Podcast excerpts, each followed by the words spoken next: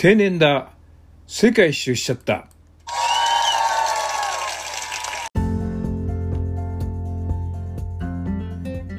こんばんは。定年だ。世界一周しちゃった。第26話です。今回は、えー、まずウユニ湖の夕日を見ましたのでそして塩湖にも泊まりました。でウユニ湖の向こう側にですねどうも温泉があるらしいと聞いて、えー、国境近くまで行くチリのですね国境近くまで行くツアーを申し込みました。フランス人の男性1名ニュージーランドの女性3名日本人の女性1名そして私です。大型のランクルに乗って始まったツアー。屋根には例のようにポリタンのガラスが積まれ途中でドライバーが給油しながら進みます。ちょっと危険ですね。真っ白なウユニ湖の真ん中に突然現れるインカワ市と島には巨大なサボテンがたくさん生息しており不思議な景観を生み出しています。この島はその昔海底にあったサンゴ礁に火山の溶岩かぶさってできた島と言われています。ここでも地元の信仰さんがウェディングドレスで岩山に登って真っ白な円弧を背景に記念撮影をします。南米では観光地でこんな風景をよく見ますね。流行りなんでしょうかね。最近日本でもなんか外で、え記念撮影する人増えてきましたね。で、えー、続いてですね、潮が吹き出る潮の目というのがあるんですね。茶色い水たまりです。近づいていくと温泉のように下からブクブクブクっと、えー、塩水が吹き出しています。ウユニ湖の下には水脈が流れているらしくて、塩湖の亀裂から下を流れるミネラルを多く含んだ塩水が噴き出ているため茶色です。もともとは海底だったウユニ湖、スケールの大きさを感じますね。えー、潮の下にはですね、電気自動車で使われるリチウムが多く眠ってるらしいんですね。今で言うのはテスラの電池なんでしょうかね。えー、地球のここにですね、中国が目をつけて多大な投資をしています。地球の裏側まで来るなんて中国は大したもんですね。1泊目はロッジ。朝起きるとニュージーランドから来た女性が1人体調を壊していまして帰っていきました。いつも思うんですけれども、3人友達で来てるんですけれども、日本だったら大体、えー、ついてきた2人もですね、やむないって言ってですね、帰っていきますよね。でか外国人の場合は、あ、そうかい、じゃあ1人だけ帰るんですね、みたいな調子なんですね。この辺は、何ですかね、自己責任っていうんですかね、えー、少し日本人と違いますね。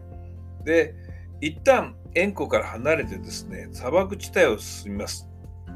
よく写真で見る木の石が現れます。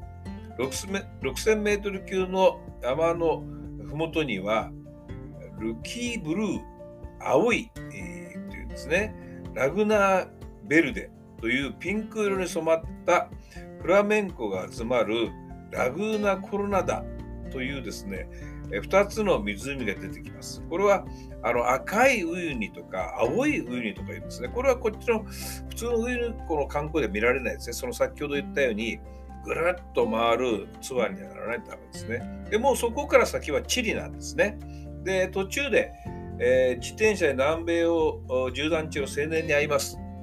あ、私にはできませんが、憧れますよね、えー、自然を満喫しているような状態でしたね。で、ロッジに、まあ、もう一回泊まりました。で、次の日にですね、蒸気が出る、えー、ところを経由していきます。で、その先にですね、天然温泉がありました。想像以上にですね、大きかったですね。みんな水着で混浴です。ニュージーランドから来たお嬢さんたちに声をかけて、えー、写真を撮ってもらいました。えー、なんともないですね。はい、いいですよ、なんて感じですね。こんなところで温泉。えー、本当にですね、マチュピチと違ってここは暑かったですね。えー、旅の疲れも吹っ飛びました。えー、7時間ひたすらドライブしてウユニ湖の街へ無事帰還いたしました。ホステルでビールを飲んでバタバタンキューと寝てしまいました。さて、えー、先ほど言いましたようにウユニ湖はサンライズとサンセットを見て、えー、本物と書かれていましたので今朝はですね朝2時30分に迎えの番が来ました道中眠っていましたが、じわじわ夜が明けてきました。これはめちゃくちゃ綺麗ですね。えー、東北大学の卒業旅行の2人と、韓国のお嬢さんたちとトリック写真を撮りました。一文字だとは言って写真を撮りまくっていました。眠い目をこすりながら来た甲斐がありました。で、ここでですね、えー、ちょっとウユニ湖のですね、えー、音ってますかね、あの写真を撮るときに湖はあの先ほど言ったように、こう、水、なんて水が溜まってるんですね。雨季ですから。その上をこう見ながらペチャペチャペチャペチャ靴の音がするんですね。この音を聞いていただきたいと思います。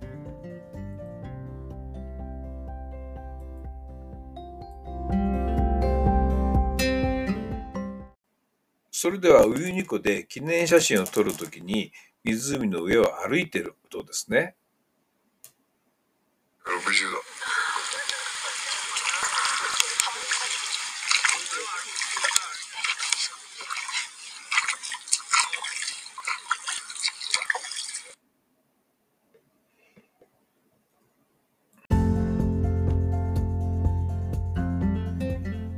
少し、えー、音が聞こえましたでしょうか？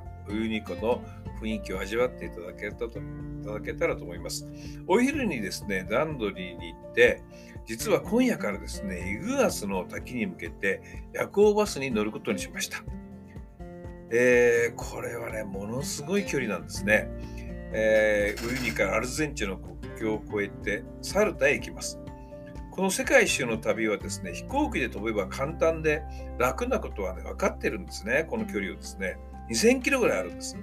でも、バックパッカーの真似事をしたいとか、貧乏旅行のふりをしたい、金持ちの大名旅行じゃないぞなんていうですね、自分自身に変な意地が出てきてるんですね。で、ウユニ湖から湯浅の滝まで、先ほども言ったように陸路で2000キロ、東京から福岡が1000キロですから、約2倍ですね。バスで行こうと行くべきだと思いました。ウユニ湖を19時30分に出ました。アルゼンチンとの国境の町、ビシャンソンを目指します。乗客のほとんどが地元の人です。バスの中はとっても寒くてですね、持参した寝袋で寒さをしのぎました。午前4時、ビシャンソン着。午前4時ですね、事前に、えー、同じコースを行った日本の若者のブログをチェックしていましたので、まあ、どうやって次の場所まで行けばいいか予備知識ありました。人気のないですね、商店街の坂を降りていってですね、そこに、えー、どのぐらいありましたかね、1キロぐらいありましたかね、イミグレーションがあります。朝の6時に開門予定と書いてあります。すごく寒いし、人影がなくて、まあ、人影がないのが危険ではないのかなという判断をして、えー、その門の前で、えー、寝袋をかぶってですね、2時間ほど待っていました。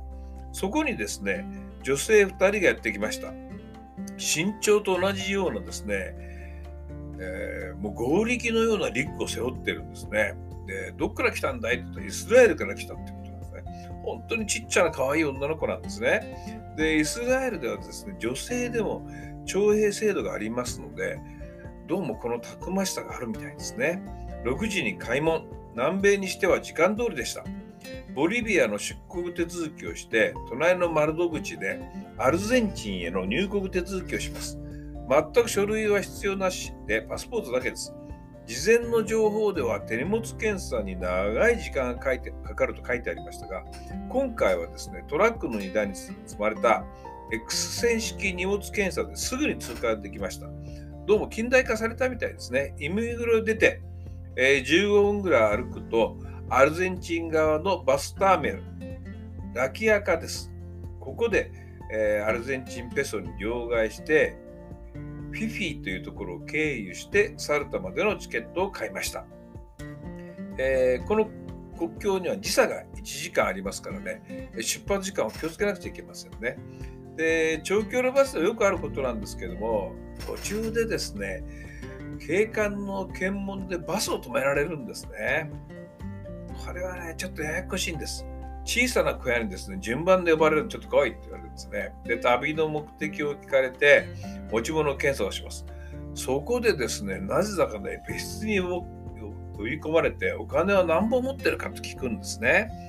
先ほど換金したペソを出すと他にはないのかっていうんで、まあ、やむなくですね、お腹の中に入れてるドルがあるんですね。腹巻きの中に入れてると。これを見せました。何度もですね、ドル札を透かしてですね、見たりしてですね、質問してくるんですね。しかし、スペイン語なので全く分かりません。それでもドルをね、何度も触りながら近くの警察の、警察の顔を見るんですね。これはね、一番危ないのは、まあ、その没収されるんですね。えー、どういうことかというと、偽札だとか言うんですよね。それか賄賂をよこせって言われる。まあ嫌だなと思ってね。で、ドルも結構持ってたんでね、危ないなと思って、どっちなんだって叫びました。で、長くです、とっても長く時間感じまあ実際は15分ぐらいだったと思いますけども、えー、これを何度も繰り返されてですね、やっと解放されました。多分ですね、えー、まあ因縁をふっかけようと思ったけれども、この日本人、なんかよく言葉もわかんないし、やむなしっていうことでね、無罪方面になったんだと思いますね。まあ、なんかお金を取られたっていう人を書いてる、えブログもありましたね。で、途中でバスが演出としてですね、代行が来るまで待ちぼうけ、やっとサルタに到着しました。もうユアスに行くですね、バスはもう出ています。明日の15時に出る夜行バスを予約しました。で、サルタに泊まるしかないんですね。予定をしてなかったんですけどね。ところが、イミグレで一緒だったイスラエルの女の子2人とイギリス人の男性が一緒に宿に泊まらないかっていうんですね。とっても真面目そうだったので、タクシーにも一緒に乗ってドビンまで連れてってくれました。えー、ドビンの予約もね、全部彼らがしてたんで、1人ぐらい増えても OK っていうことでね、この時助かりますよね。えー、その日はですね、たまたま私の母の命日だったんですね。えー、困ってる私を見かねて、助けてくれたんではないかと思います。でですね、アルゼンチンはですね、とってもインフレが激しいんですね。えー、通貨の換算レートが、まあ、ドルから買える場合ですね、公式と闇では5割以上、今ではなんか2倍とか3倍とか言われてますね。しかし、闇の両替所はですね、偽札をですね、つかまされる危険性が大なんですね。だから5割増しで買えるのか、いや、もうそのままでやるのか悩むところなんですね。えー、明日のユースまでのバスケットを買うためにもう一度バスターミナルに行くと、支払いはペソのみって言われるんですね。ATM か、まあ、チキンか。今回はですね、まあ、偽札つかまされても嫌なので ATM にしました。夕食はビールとホットサンドを食べて、バスの疲れで、えー、ドミでゆっくり寝ました。で、えー、夕方のバスですから、サルタを16時に出発する夜行バス。食事も出るし、シートも快適です。ただ、イグアスまでたどり着くのに、途中でですね、3回乗り換えなくちゃいけないんですね。おのおのの乗り換え駅は終点ではありませんので、どこで乗り換えるのかよくわかんないんですよね。一応チケットに到着時間は書いてあるんですが、そんなものは当てになりません。で、バス会社も違うので、とってもですね、ご不安になりますよね。えー、まず翌朝の5時に1回目の乗り換えをします。えー、ドビで一緒だったね、イギリスの青年が一緒だったので、彼がどうするのかなと見てたらですね、バッと降りていったので、よしと俺も一緒に降りていって、荷物を受け取ってですね、で、次は、えー、またバスに乗って10時に乗り換えなんですね。こっちはですね、バスが遅れてるようで、降りたらですね、私本当はトイレに行って水を買いたかったんだけど、早く来いっつってですね、怒鳴られて、もう水を買う暇もなくて、そうして、えー、3回乗り換えて、夜の17時、だから前の日の16時に乗って17時、だから25時間ですね、バスに乗って、えー、イグアスに着きました。バス停近くのですね、ドビに泊まろうと思ったら満員で断られました。もうヘトヘトでね、歩けないですね。地球の歩き方に乗っていた少し高い、えー、ホテル、バンブーに泊まることにしました。えー、価格を交渉する力は残っていなかったので、えー、もうそのまま泊まりました。明日の朝、えイグアスの滝に行くことにしました。これで三大幕府を制覇することになるんですね。アメリカのナイアガラの時、これは学生時代に来ました。アフリカのビクトリア湖、の滝ですね。これは、えー、今回の世界一周の全般でね、行きましたので、今度、これでイグアスの滝に行くと、世界三大幕府制覇ということです。来週はこのイグアスの滝の話をさせていただきます。えー、第26話、定年だ世界一周しちゃった。